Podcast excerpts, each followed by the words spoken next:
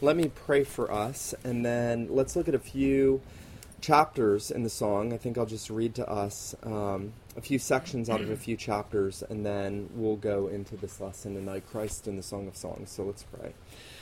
Father, we thank you so much for the privilege of gathering together as your people, studying your word, how we need your word, Lord, how we need to come away from the busyness of our lives and the um, the clutter of thoughts in our minds and the anxieties in our hearts and the trials and challenges of life and sit at the feet of Jesus and to hear his word. We thank you that the, all the scriptures are the word of Christ. And Lord Jesus, we pray that you would especially bless tonight and you would open our eyes to see you and that you would give us understanding and make us wise and careful in the way that we um, read your word and, and help us to, to glean um, the riches of the redemptive grace that's in the scriptures for us. Father, we pray that you'd work in our hearts tonight. And we pray these things in Jesus' name. Amen. Um, Song of Songs, let's start in verse 1, chapter 1, and read down to verse 7. The Song of Songs, which is Solomon's.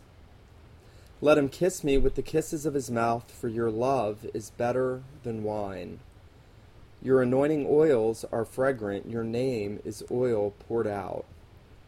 Therefore, virgins love you. Draw me after you, let us run. The king has brought me into his chambers.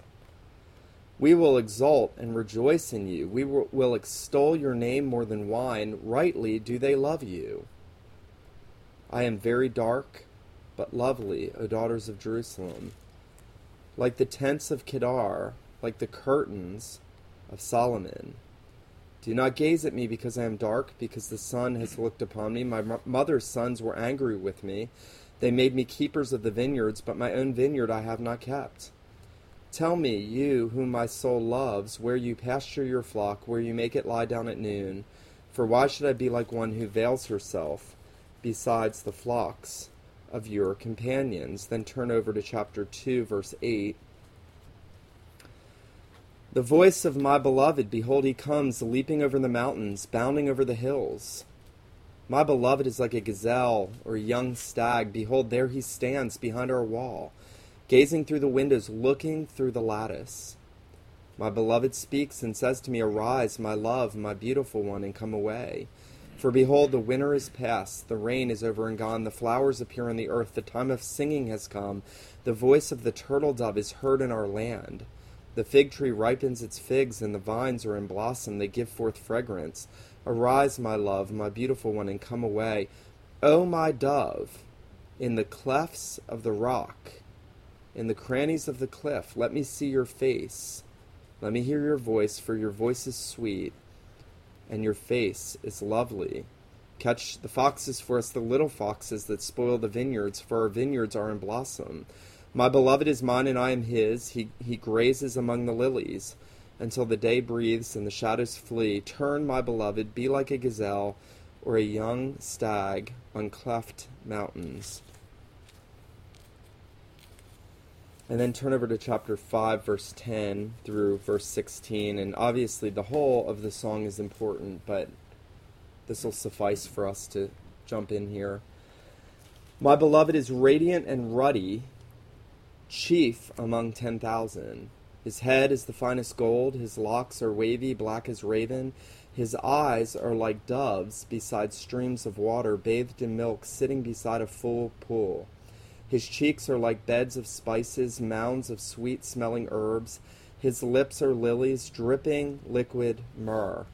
His arms are rods of gold set with jewelry. His body is polished ivory, bedecked with sapphires. His legs are alabaster columns set on bases of gold. His appearance is like Lebanon, choice as the cedars. His mouth is most sweet he is altogether desirable. This is my beloved, and this is my friend, O daughters of Jerusalem. And then turn over to chapter 8, and we'll just read from verse 8 to the end of the book. The brothers say, We have a little sister. She has no breast. What shall we do for her sister on the day when she is spoken for? If she is a wall, we will build on her a battlement of silver. If she is a door, we will enclose her with boards of cedar. I was a wall. My breasts were like towers. I was in his eyes as one who found peace.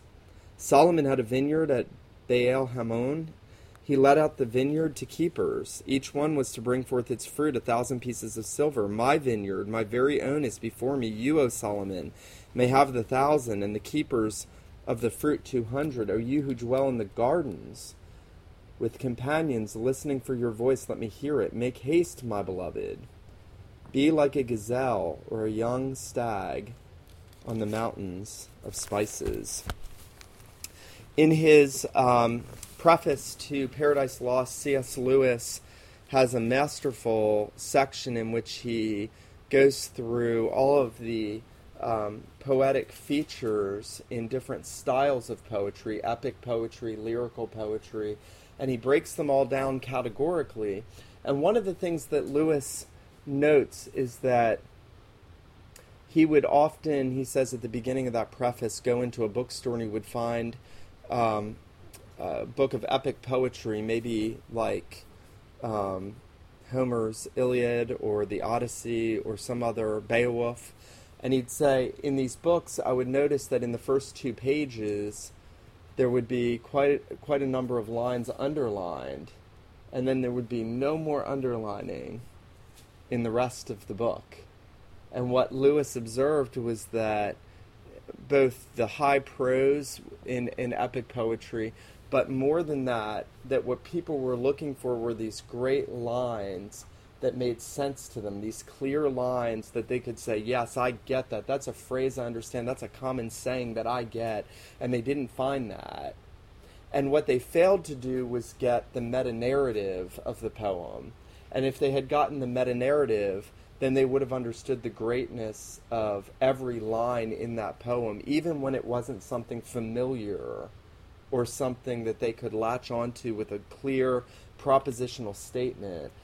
And, and what Lewis was arguing for was understanding the nature of poetry and the nature of a book. And I think that's helpful. It's interesting. Lewis actually mentioned some different categories of poetry, and in each case, he distinguishes scriptural poetry from the categories that he's outlining. I think that's helpful because the Song of Songs is clearly poetry, it's clearly ancient Near Eastern poetry. Um, but I think, much like what Lewis says about the epic poems, the problem most people have with the Song of Songs is not that they don't get that it's poetry. It's not that they don't get that it's love poetry. It's that they don't get its place in the meta narrative of Scripture. They don't understand why it's in the Bible. And so attempts are made to say, well, you know, there's these ancient Near Eastern nuptial marriage poetry, and, and there's similarities to that with the Song of Songs. And so God is giving this ancient Near Eastern love poem for the covenant people in their marriages to help them. And, and today, especially, that's very common for people to reduce it to basically good advice for married couples, even erotic advice from God for married couples I'm going to argue that is not the point of the Song of Songs. I'm also going to argue that the history of biblical interpretation did not see it that way until post the Enlightenment. And what happened, I think, is they ended up taking sections of Scripture out of the canon. So, extrapolating the Song of Songs and saying, let's see what this is and let's see what this looks like in other writing in its time period instead of saying, why is it in the canon? how does it fit in the meta narrative of Scripture, the overarching story? That story begins where? In a garden with a husband and a wife who then lose communion with God. And it's interesting, the Bible ends with a marriage in a garden, in the heavenly garden, in the new heavens and the new earth, the marriage of the Lamb, where in that marriage communion with God is restored perfectly. Bible has those bookends, I'm going to argue that the garden language, the human love uh, illusions, and what I think is clearly um, uh, redemptive historical imagery that we're to take away from themes of communion with God are clearly present in the Song of Songs so that you have those same themes garden, marriage, temple. Garden, marriage, temple. Just like you had in the Garden of Eden, which was the temple, where God dwelt with man, where God created husband and wife to reflect the communion that he had, that man had with God. And then in redemptive history, I think this book is almost the zenith of foreshadowing the, the full realization of restored uh, communion with God that is clearly set out under the figure of the marital relationship between a husband and a, a wife. Christ is the bridegroom. We know that. Um, also interesting that there's several places where it talks about the coming of the beloved in this book. There in chapter 2, verse 8, the voice of my beloved, behold, he comes, leaping on the mountains. And how does the book end? Notice the last verse. Make haste, my beloved, be like a gazelle or a young stag on the mountains of spices. So it's a call for the beloved to come. And as we know, and as I'm going to argue tonight, the Bible is written about the coming of Jesus, first and second coming, the advent of the Lord Jesus Christ, God with us. And it's interesting that this book, which is arguably the most symbolic in the Old Testament, ends with a focus on come, my beloved, and the book of Revelation, which is the most highly symbolic book, they're different genre in the New Testament, ends with come, Lord Jesus, come, come quickly. So you have not thematic and genre similarity, though you have symbols in both, but you have theological similarity. I actually think the Apostle John uses the Song of Solomon in the book of Revelation, the references to the virgins, which you find in the Song of Songs, the reference to the bridegroom that John picks up on so prevalent, prevalently with regard to Jesus. There's also possibly an uh, allusion to Mary Magdalene in the fourth gospel that John may pick up on out of the Song of Songs theologically, and I'll, I'll point that out at some point. but one of the challenges we face is that we've had sort of a revisionist attempt at interpreting the Song of Songs in the last um, really 200 years, even though it's been more rapid in the last 100 years. And and if you go to buy almost any major commentary on the Song of Solomon, you're going to find that all of them differ in their approach. I think I, I counted 14 different approaches. That most scholars are going to say there's about five ways that this book could be approached. I counted, I think, 14 different attempts at explaining what the Song of Songs is. I think here it's important for us to understand a little bit about the history of interpretation of the song, and there, when you go back to the early church, um, and the medieval church, they are all going to interpret the song Christologically, all of them. Um, Calvin, even at the beginning of the Reformation, there is um, there are two bits of evidence for us to know how Calvin interpreted this because he didn't write a commentary on it. So if you look at Calvin's commentary, there's none in the Song of Songs. But Calvin's notes were basically what were put in the Geneva Bible, which predated the King James. So if you're if you are given over to King James only, I would encourage you to stand out on the street and yell Geneva Bible only. And the, Gen- the Geneva Bible, Geneva Bible only. Okay, we're we're getting carried away here. The Geneva Bible had the Puritans' notes in it, but those notes were really Calvin's notes and they really came out of Calvin's Geneva. And the notes on the Song of Songs are explicitly and thoroughly Christological in the Geneva Bible. The Puritans, everybody's going to know, the Puritans do the most massive amount of work on the Song of Songs and Christology. And so, for instance, in John Owen's Communion with God, Communion with the Triune God, it's basically a, a uh, discourse and a treatise based on the Song of Solomon to encourage communion between the believer and God in Christ.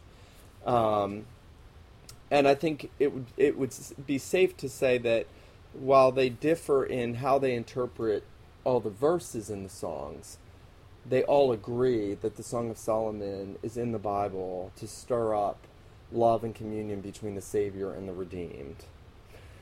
Now, why do I tell you that? I tell you that because I don't think they did that because they just were looking for fanciful exegesis. I don't think they did that just because they wanted to be, they wanted to make everything mystical. I think that they understood a lot of the principles we're going to talk about here tonight, but that they were not as refined and careful in their applications of them always. So sometimes I think it's right that some of the Puritans could be charged with sort of an allegorical, fanciful interpreting of Scripture, of, of the Song of Solomon, and we have to be careful with that. But I think because the Puritans understood typology and they understood biblical theology and they got the meta narrative, they could put the song in the canonical place it is in redemptive history. Now, where does the song fit in redemptive history? We talked last time on Christ in the Proverbs about putting God's revelation in the different epochs covenantally. Which covenantal epoch does this fall under? Which covenant? The Davidic covenant. This, just like the Proverbs, just like the Psalms, by and large, falls under the period of the Davidic covenant, the period of revelation of the Davidic covenant. Mm-hmm. And interestingly, David's son more than likely writes this. And so, if you're mm. Solomon, about whom the Davidic covenant spoke in part, I'm going to give you a son, he's going to sit on the throne, writes under inspiration of the Holy Spirit further revelation in light of the Davidic covenant and the Davidic promise, it would seem that we ought to read this in light of the Davidic covenant and the Davidic promise, the promise of the kingdom, hence the allusions to the king in this book. Uh, before I come to that, let me say this. There is a great little article you have to read, and I'll print it out for any of you. Um, it's not easy in every place, but a guy named Iain Campbell wrote uh, the best, in my opinion, the absolute best theological article on the Song of Songs ever. It's called The Song of David's Son, and it's a covenantal approach to the Song of Solomon. And a lot of what I'm going to tell you tonight is in there.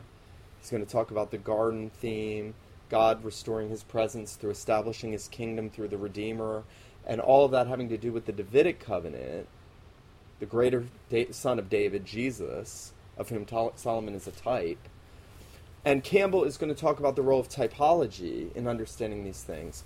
One thing I'd want to say as we come into the song that we have to ask is we have to ask about the characters. So we've kind of talked about the genre. It's poetry. That doesn't help us that much because we don't know whether these are nine different or 14 different poems put together or one big poem.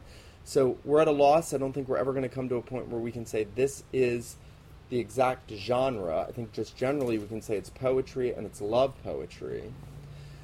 And when we come to ask about the characters of the song, we run into some difficulty because it's not just about a female lover and her male lover, which is sadly, I think, how a lot of people, when they talk about the song, oh, it's a it's a sexual love poem for Christian lovers.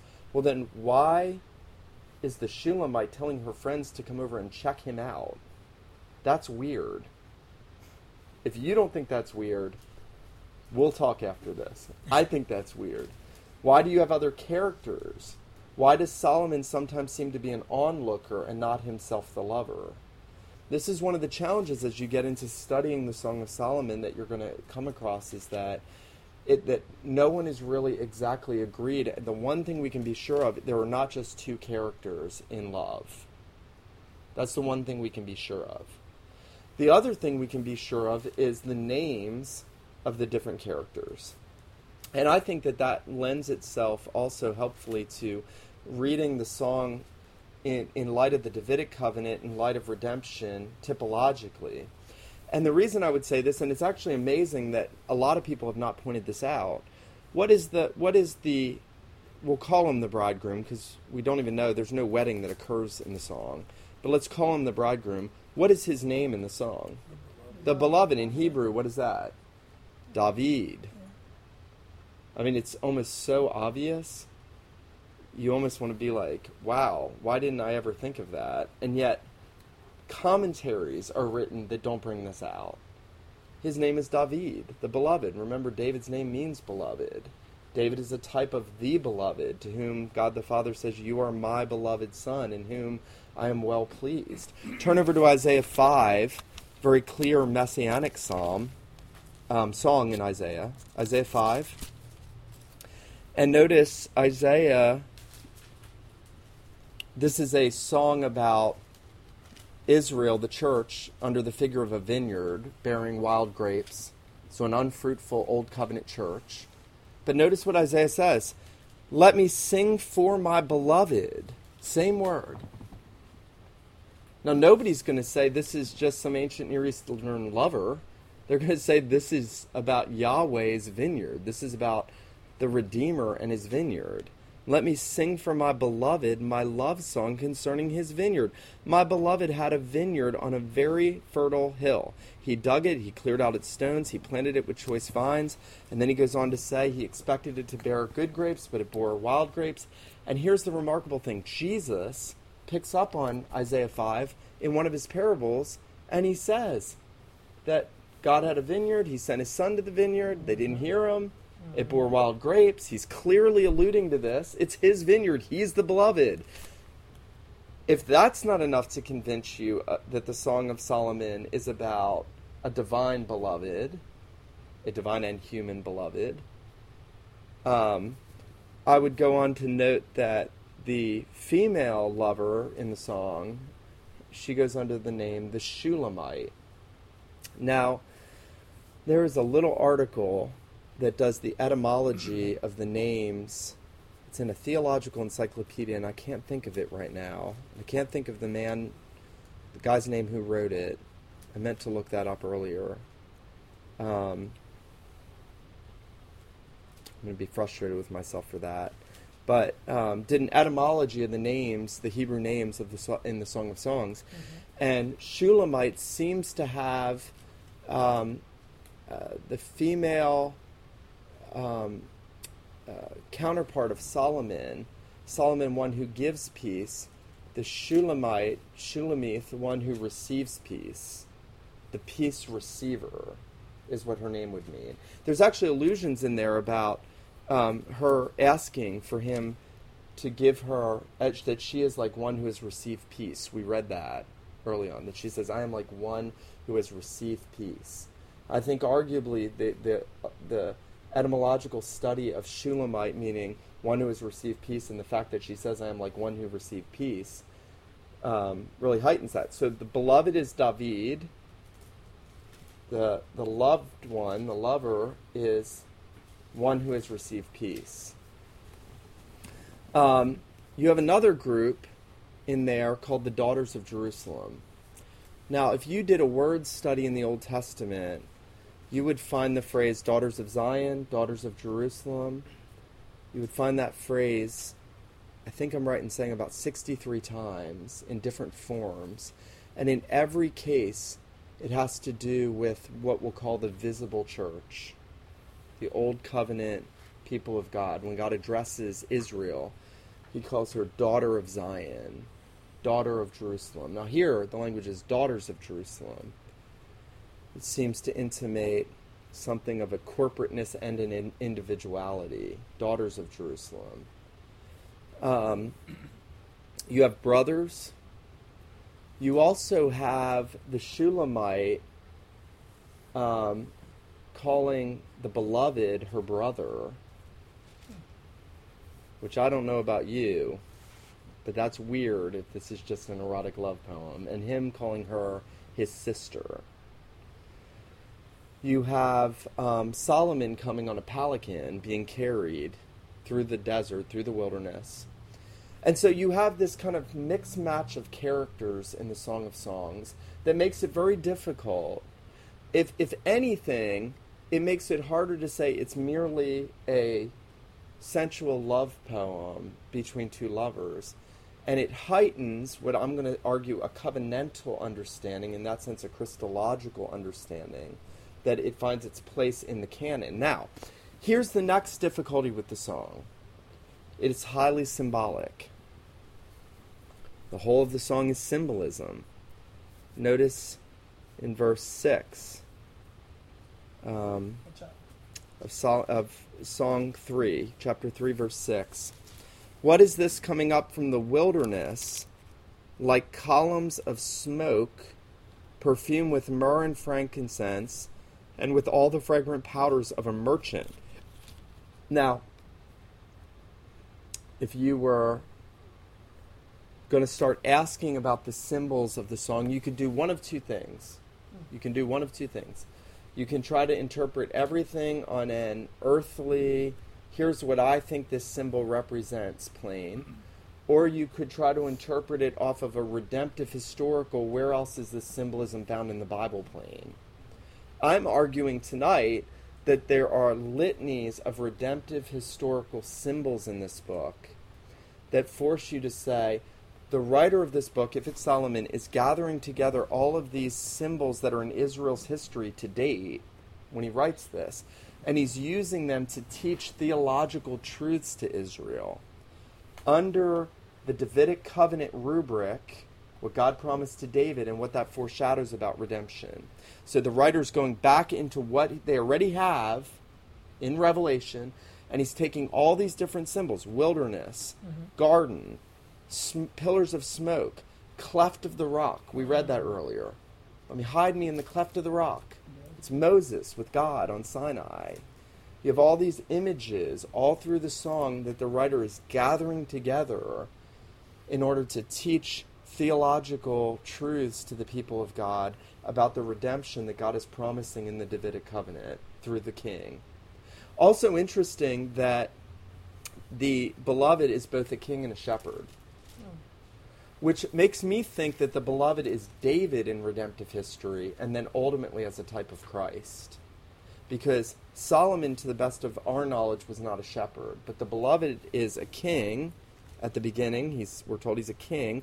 And then notice, notice verse 7 of chapter 1.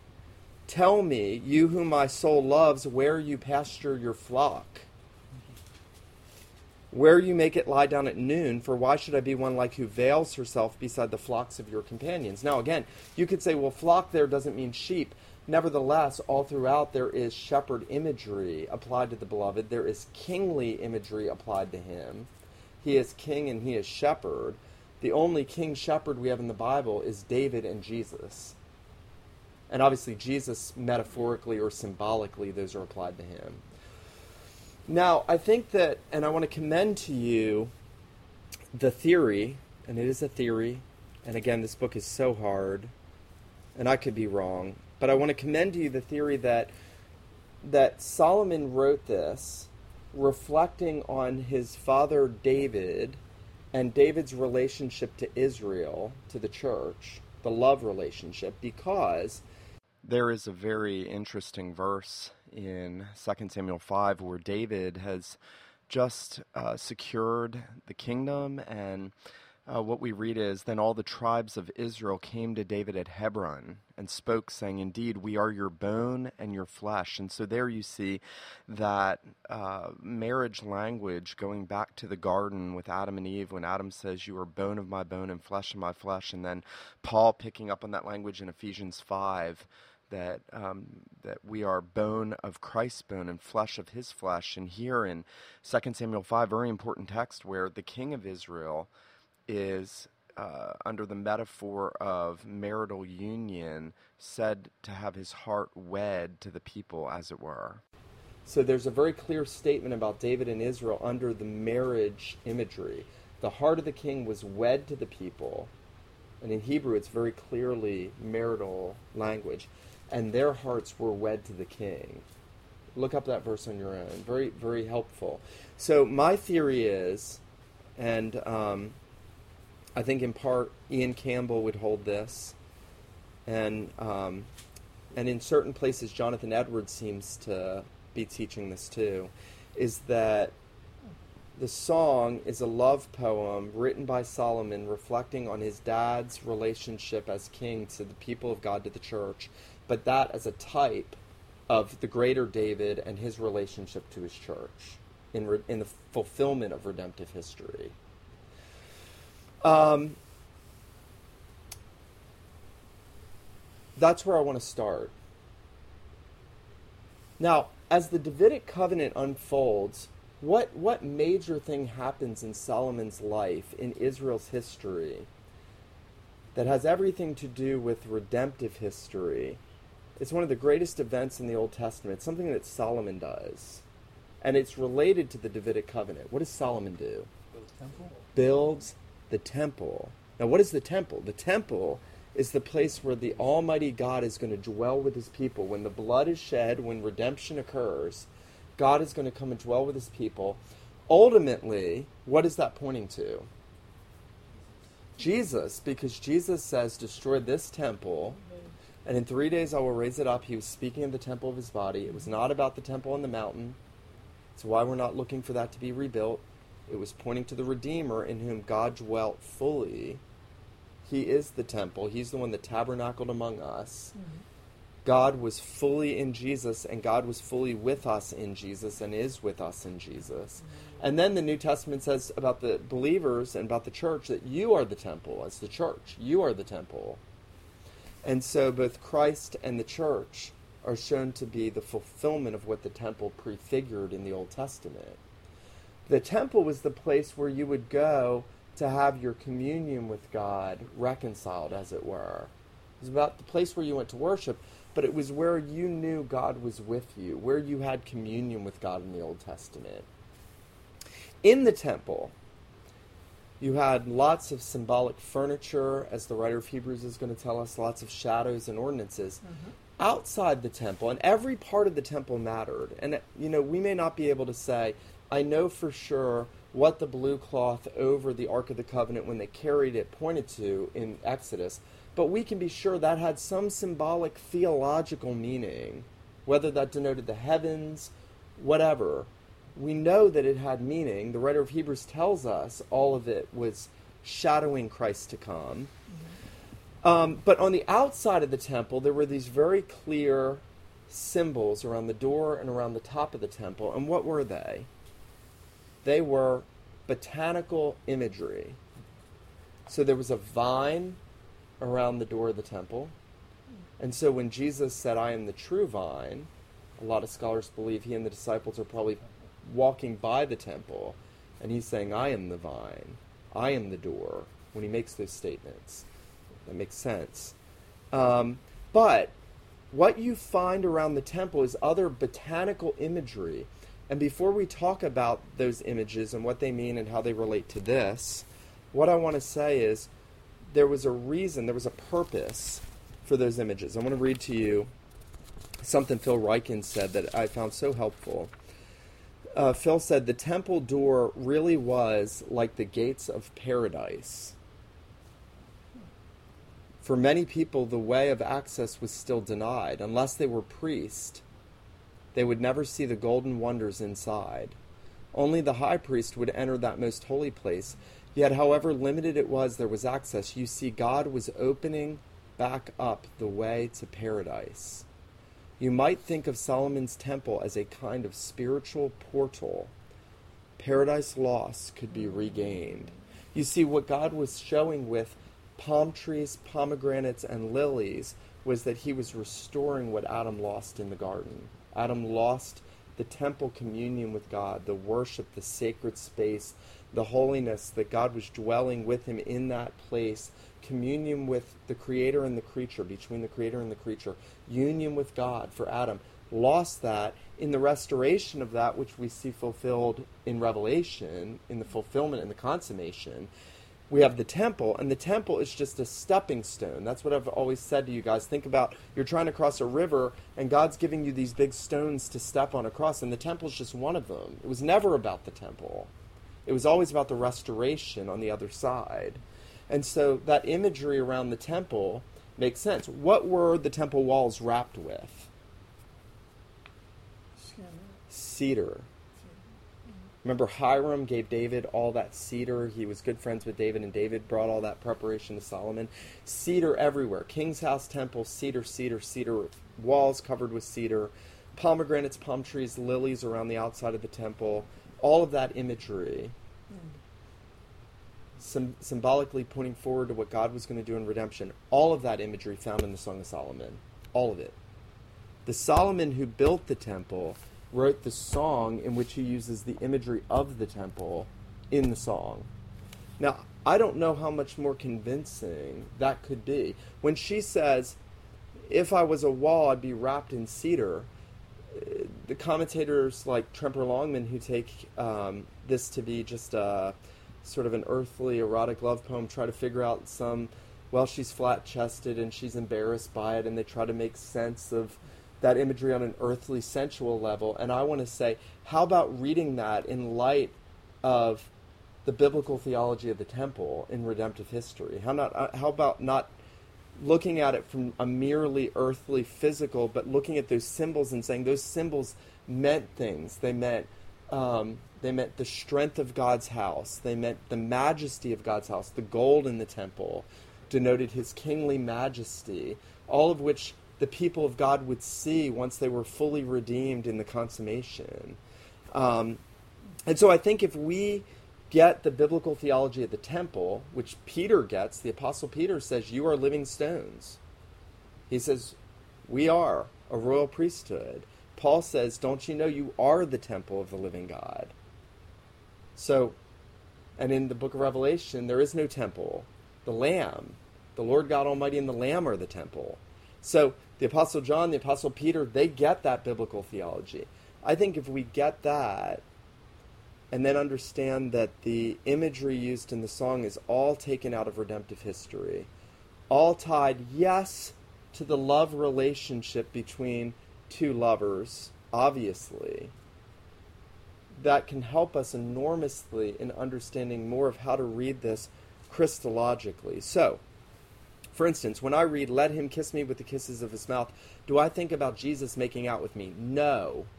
Do I think of that as a symbol of the deep, rich, affectionate, dying love of Jesus for me? Yes. Your love is better than wine. Hey, that's interesting. He gives me wine in the Lord's Supper to understand something of his dying love for me. So I don't think it takes magical, mystical interpretation to, to make applications of the language of the song to our own understanding of Christ as our King and our Shepherd and our Bridegroom, whose love is better than wine, who is altogether lovely, whose mouth is sweet, who, as we read the Gospels, as we read the epistles, and we are grounded in what the Bible says about our relationship to God in Christ, and then we go back to the song, I don't think it's that hard, actually, for us to understand um, how this serves to deepen our communion with Jesus Christ let me say this. Some people get hung up on the sexual metaphors, and I won't mention his name, but I had a theologian I really admired. Um, really do admire, really great Reformed theologian who did a lot of biblical theology. And I met him a few years ago. A friend of mine introduced us, and, and I, I wanted to run by my thesis on the so- Song of Songs because I've been working on the temple imagery and the biblical theology of the temple and how that could play into understanding the Christology. And I kind of break it down for him, and I said, What do you think? And he said, I think it's perverse to think about Jesus kissing me with the kisses of his mouth.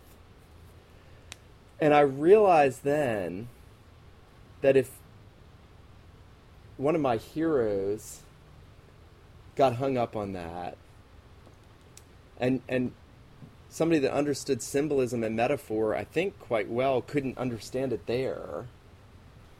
Um, that probably most people are getting hung up on that. I mean, this guy is not a young man, he's written a lot of books.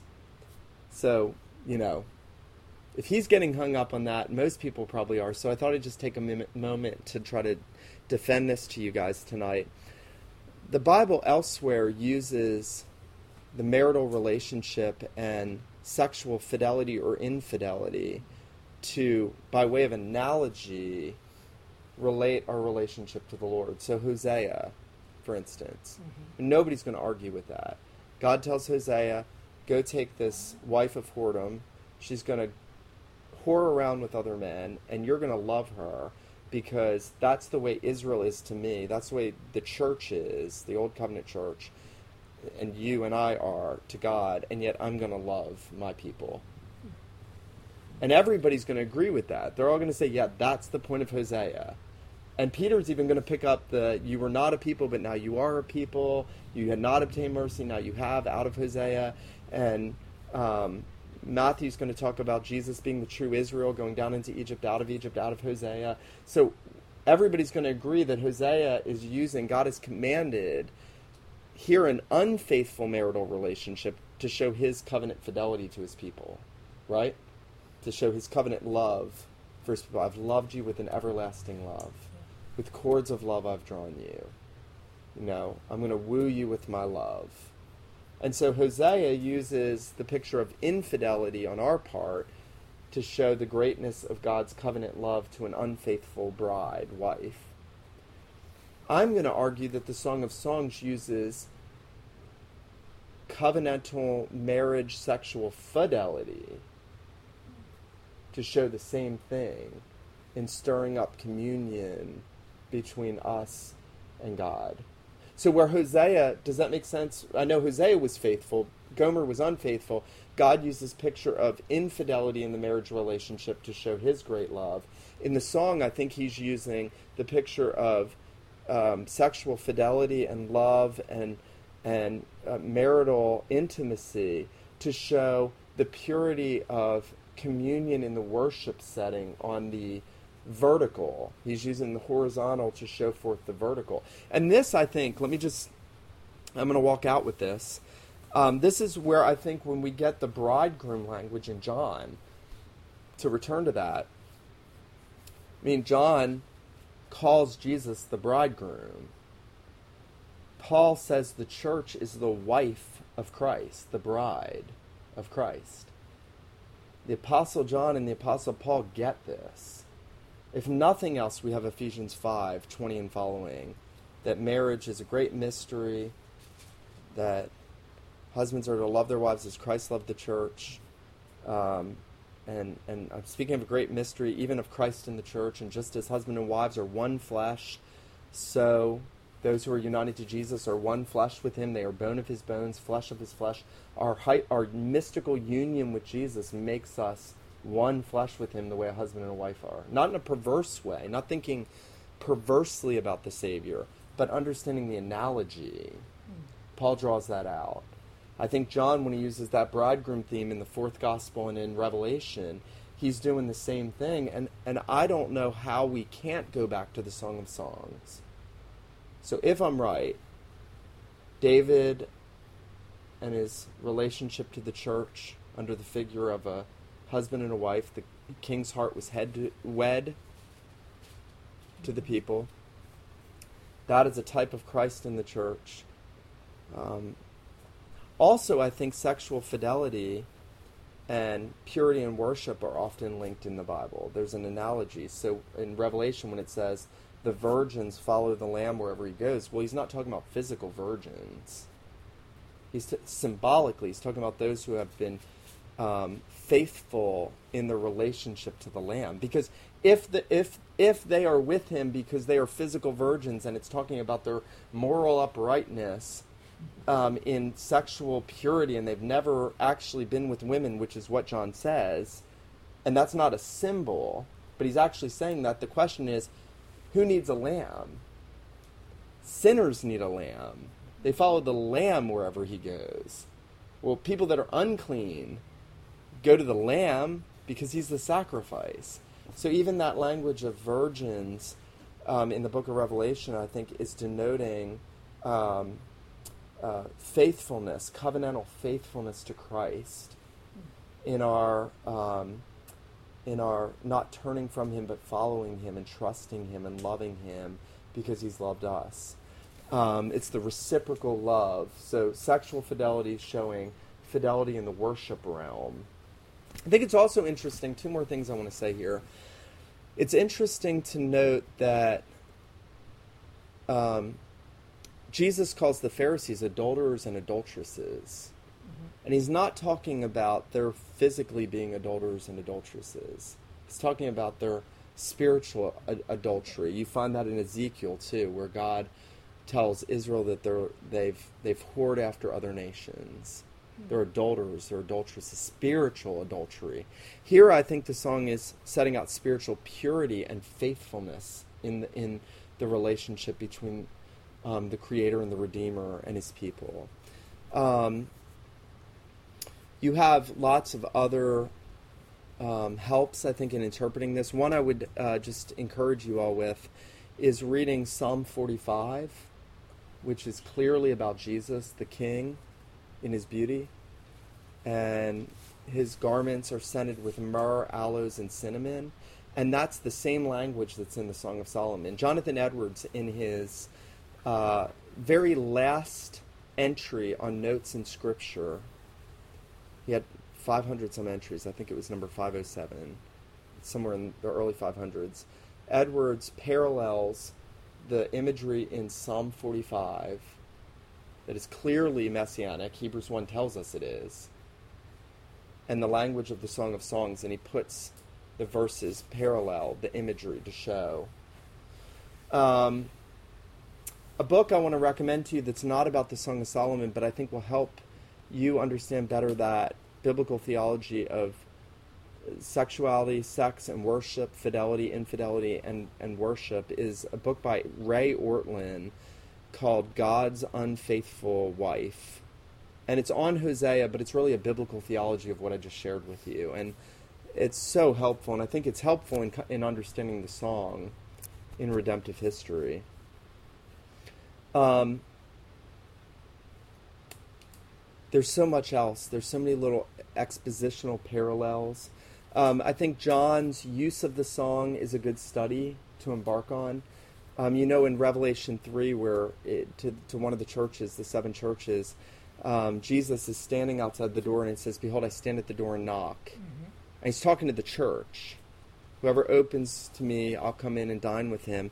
And you find, you find this language in the song where it has to be um, it has to be taken out of the Song of Songs. Um, uh, I'm not going to find this right now. I should know where this is. Oh, yeah. Um, Song of Songs 5 2.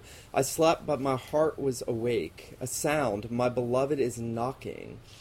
Open to me, my sister, my love, my dove, my perfect one. For my head is wet with dew, my locks with the drops of the night.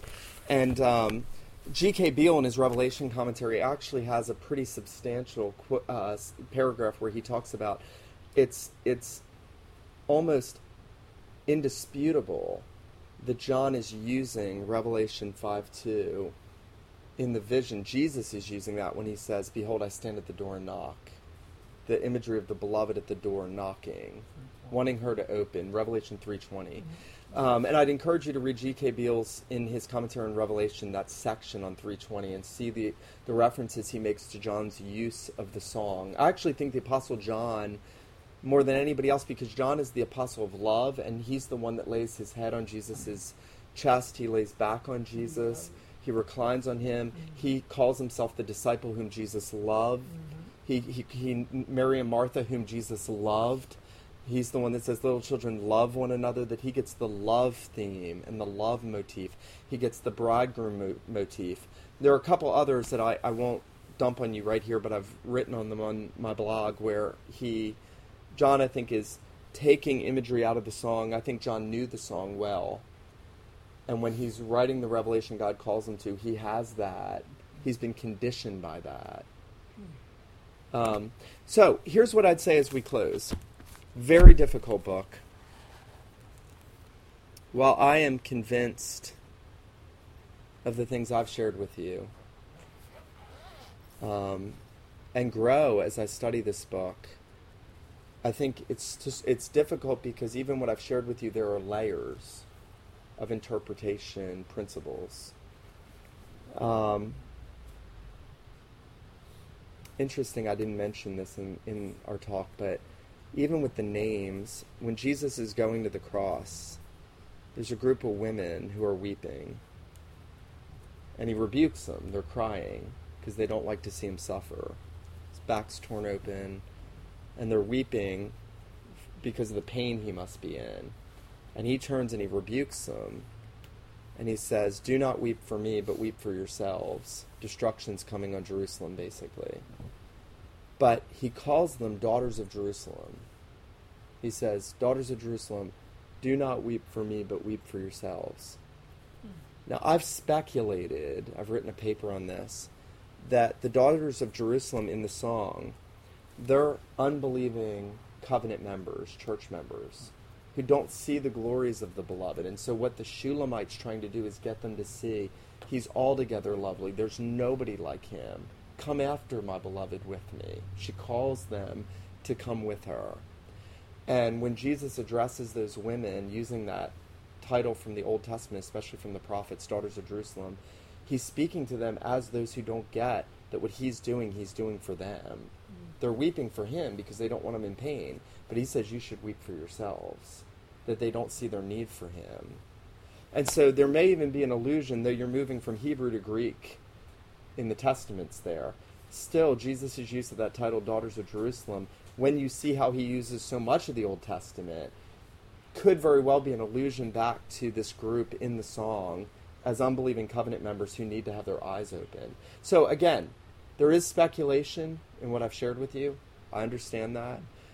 But I think if you start reading this and read through the temple account, and as you read through ivory, pillars, gold, cedar, bronze, pomegranates, lilies, palm trees.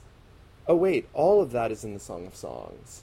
When you start seeing that and realize that the Solomon who built the temple wrote the song, and then you understand that biblical theology, I think that'll help. Yes, the song does have this sexual, this language that's unavoidable, and yet it's still more chaste in its presentation than some guys have tried to make it. Mm. I mean, if you read Tremper Longman's commentary, I mean, he is trying to make it pornographic. The door, the knob is really a euphemism for his, and he's using all this stuff, and that's what he's saying. And I'm and I'm like, or maybe it's just a door metaphorically, the door to her heart and the door to the heart of believers. Maybe it's just maybe the symbol should be interpreted spiritually and not sexually at every point and that's where I think this breaks down is that this book I think has more than just sexual. It does have sexual symbols and metaphors, but I don't know that they're as explicit as some guys want to make it out to be. And that's my concern is that I think a lot of people have made it some have made it less explicit. Some people who are for Christ in the church almost want to say it has nothing like and I think they've erred.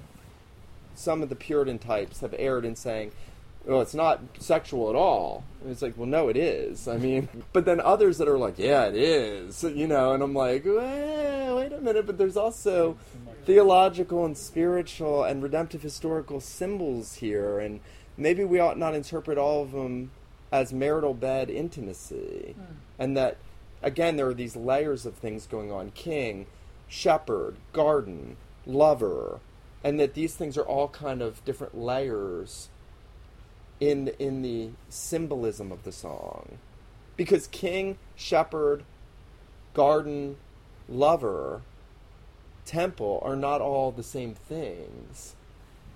I just wanted to introduce this. Um, jonathan edwards is the best on this. Go to the wje online the yale jonathan edwards database and type in canticles. Usually you'll find references under c-a-n-t period or the word canticles because that's how he calls Song of Songs. A lot of the old writers do. And there, I mean, literally, you would find almost an entire commentary on the Song of Solomon in the writings of Edwards, piecemealed. Mm. And it is some of the richest. He brings in the tabernacle temple imagery, the garden imagery. He brings in all this stuff. So this is Edwards has done this. This is not Nick Batzig. This is there.